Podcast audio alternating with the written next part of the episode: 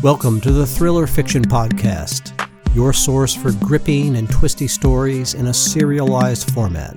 And now, here's your host, Jim Heskett.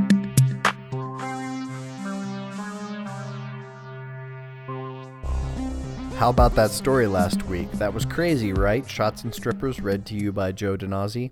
Hi, I'm Jim Heskett. Welcome to the Thriller Fiction Podcast. That story that we read and the stories that we've been reading so far have all been by me, Jim Heskett, read to you by the audiobook narrators, and I'm only giving you little bits of samples of those things so I don't get in trouble with Audible. Because uh, those audiobooks are for sale, so I can't like give them all away for free because uh, I have contracts and stuff, legally binding contracts, and I don't. Well, I have a family, so I don't want to get sued into oblivion by Amazon. If you're listening, Amazon, hi, how you doing? Everything's above board. Anyway, how you doing? How, how are you doing out there? Is your day going well? I hope it's going well. We are nearing the uh, past the midpoint of the thriller fiction podcast season three. And from here on out, we're going to be reading one story. And this is super exciting because we're going to be reading the first few chapters of the first book in the Whistleblower trilogy. And that book is named Wounded Animals. So you're going to hear uh, William Kuhn, the guy who read you a few of the stories so far. You know, he read Contraband and he also read The I Go by Tim. Remember that way back when, like six weeks ago? Well, anyway, so William Kuhn, Bill Kuhn, uh, is going to be reading the story uh, from here on out. And so I'm not going to give you a whole lot of intro for this one. Uh, just going to say that this is the first chapter of book one in the Whistleblower trilogy. And if you like it, you can get the entire, it's a trilogy of novellas. They're all about 180 pages each. And you can, they're, they're for sale individually, of course, on Amazon in um, ebook and paperback and audible uh, audiobook formats but it's way way cheaper just to get the entire trilogy um, on uh, uh, in a, there's a well the I can't talk. There's the ebook format, the um, a box set. God, that's the word I was looking for. Box set. Uh, there's a box set that saves you a few bucks if you just buy the box set, and you get a whole like 550 pages of the story. But then there's a book four. I'm not really going to go into detail about it, but it is a prequel set 20 years before the events of the trilogy that goes back and explains a lot of the things, how they came to be. And that is called Strike the Match. So the books in the trilogy are Wounded Animals, The Legend of Karim, and Both Ends Burning, and then Strike the Match is the prequel. But don't read the prequel first because it'll spoil everything. This trilogy, this story is a um, chase thriller or a conspiracy thriller filled with plot twists. Uh, it's just left and right, twist, twist, twist, and then Strike the Match will spoil a lot of that if you read it first, so don't do that. Anyway, but you're not going to read it first because you're going to be listening to William Kuhn read you the first chapter. So here we go with that, and I will see you guys in a few days because I'm going to be releasing these hopefully a little more often than once a week, so it's still fresh in your mind. Anyway, take care, have a great day, and I'll see ya. Chapter 1 Denver, 2015 I'm not a religious guy, but somewhere around my third rum and coke, I got the notion I'd seen Jesus across the bar from me. He didn't have the iconic long hair blue eyes and beard. He wasn't wearing robes, and he didn't have a crown of thorns on his head. Instead, he had a tumbler of ice water and an empty wine glass.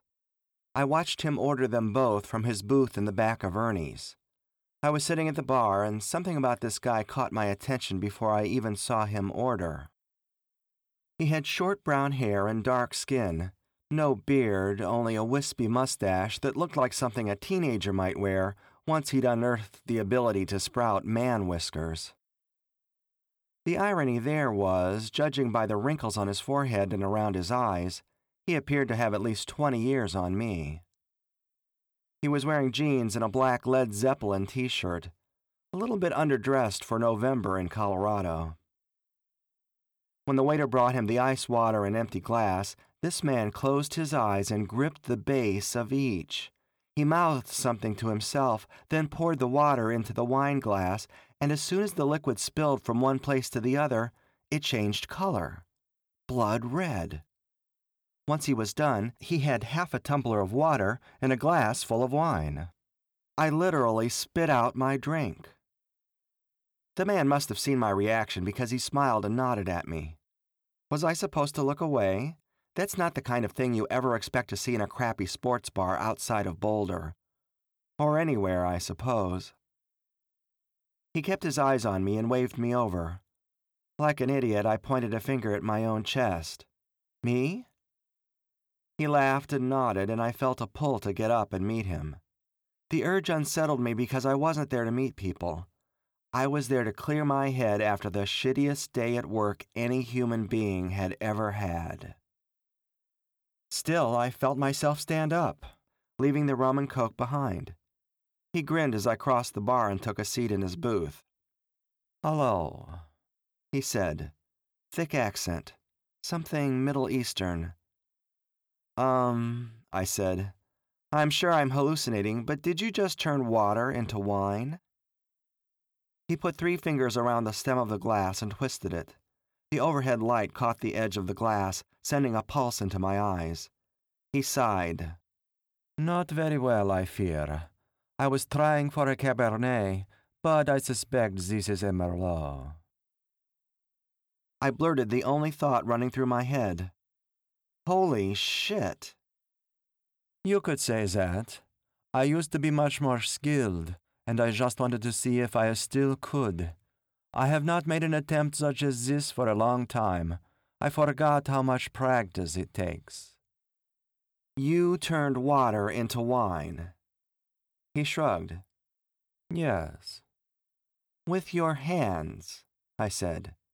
I was starting to feel stupid not having anything useful to contribute, but what the hell are you supposed to say to any of this? You're. Are you. He held out his hand to shake. Karim, pleased to meet you. I'm Tucker, but everybody calls me Candle. Because my last name is Candle, so, you know. Yes, I do know. Tucker Candle. You work at Intellicraft in Denver, but here you are at a bar in Boulder. Why is that, Candle? You'd think I would have jumped back from the booth in horror that this stranger knew so much about me, but I didn't even flinch. He hadn't said anything you couldn't learn about me on the internet, with a little bit of effort. Then I considered his question. I started to feel the pressure on my shoulders as memories of my horrible day flashed through my head. Just blowing off some steam. What else do you know about me? Karim dipped a finger into the wine glass and licked a drop of the liquid. Damn, definitely Merlot. I also know you are married, and you and your wife are expecting your first child next year. Congratulations for that, by the way. Thanks, I said, as the words spilled out of my mouth automatically, as they had three or four times a day since my wife and I went public a couple months ago. Then a wicked thought grabbed a hold of me and wouldn't let go. Are we having the Antichrist baby or something?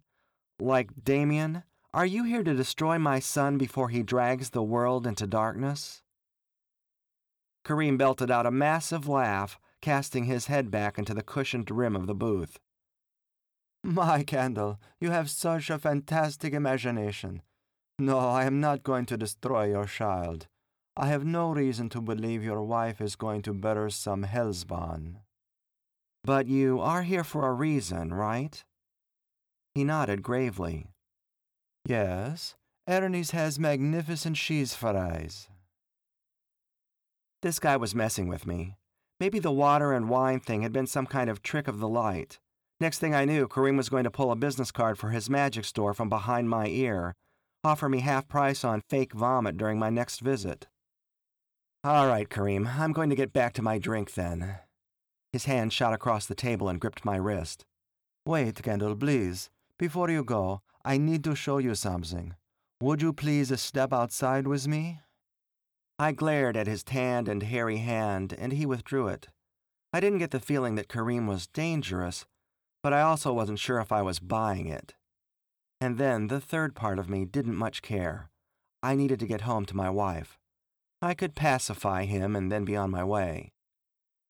Okay, Karim, but if you ask me to get into your van or anything like that, I'm telling you right now. No need, my friend. But there is something crucial that you need to hear, and I must find a way to prove it to you.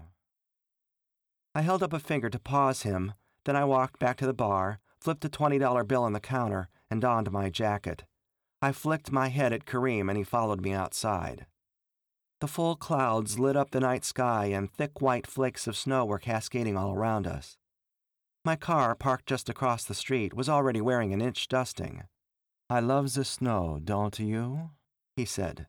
And I noticed the strangest thing no shivering, no goosebumps. It must have been 30 degrees outside, but he seemed perfectly fine in his t shirt. The ample hair on his arms wasn't even standing up. I like it when I can ski on it, I said absent mindedly. I couldn't stop thinking about how he seemed unaffected by the cold. I blinked a few times.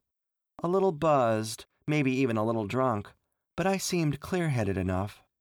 Where I am from, we do not get snowfall such as this.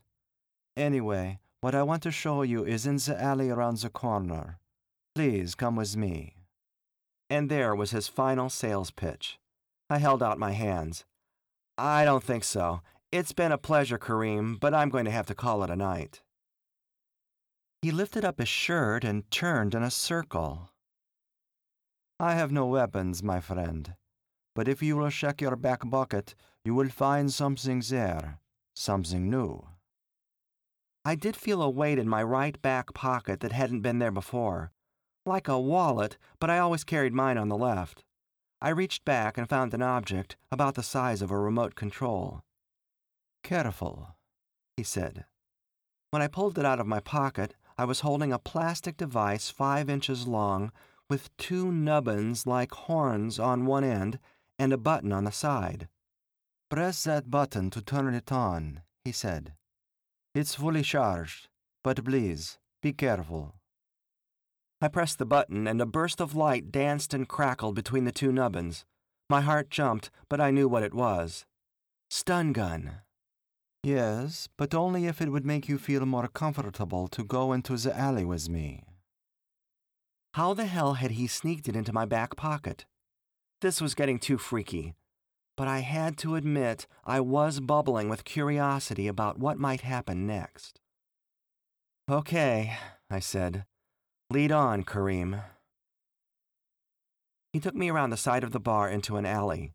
There were no lights, but the cloud cover above provided almost as much light as a full moon. He stopped about halfway down and crouched. He pointed at a rat laying on its side. He looked up at me. Do you believe this rat is dead? I squinted to focus.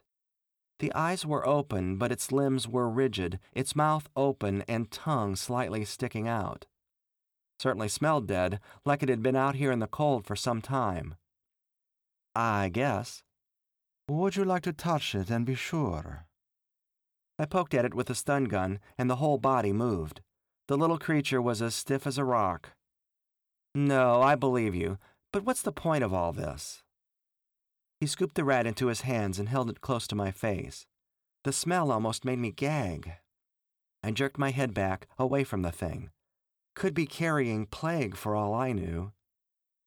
Karim smiled. No need to be afraid, my friend.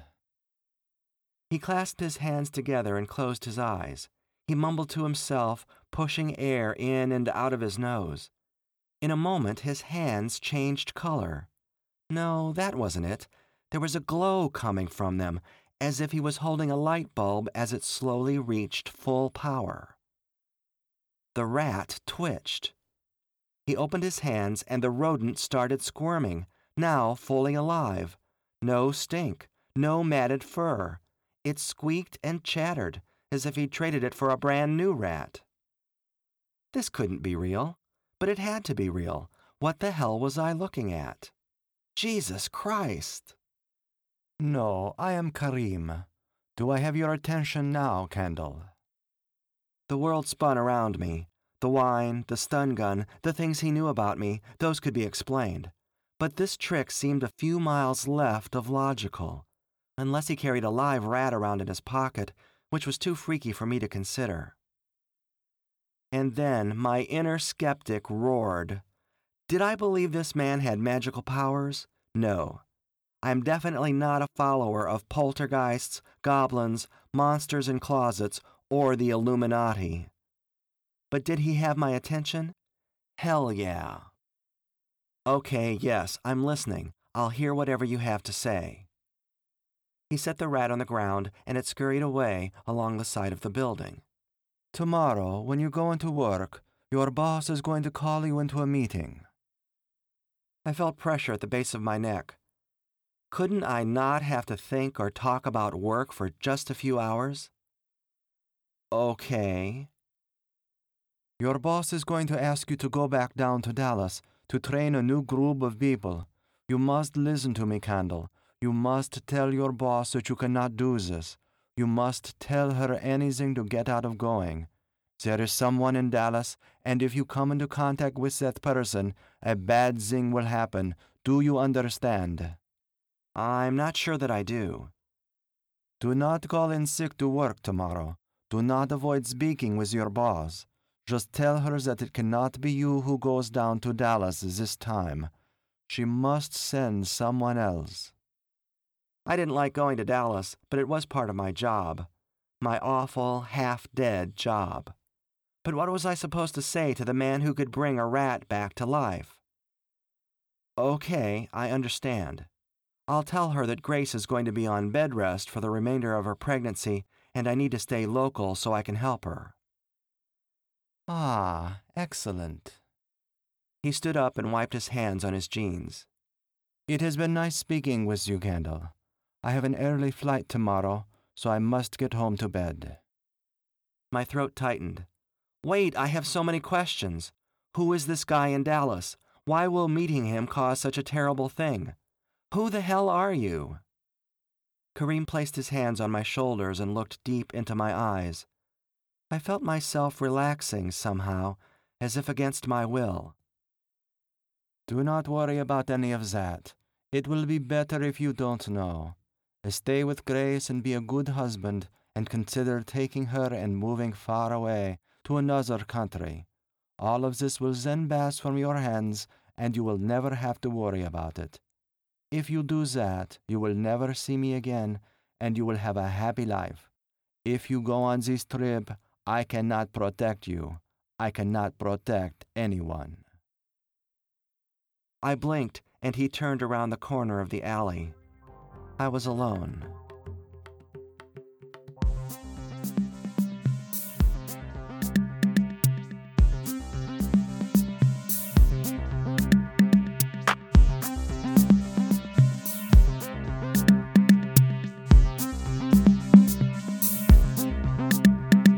That's it for this episode of the Thriller Fiction Podcast. Thanks for tuning in. Don't forget to rate and review the show on iTunes and visit jimheskett.com for more info and free thriller books.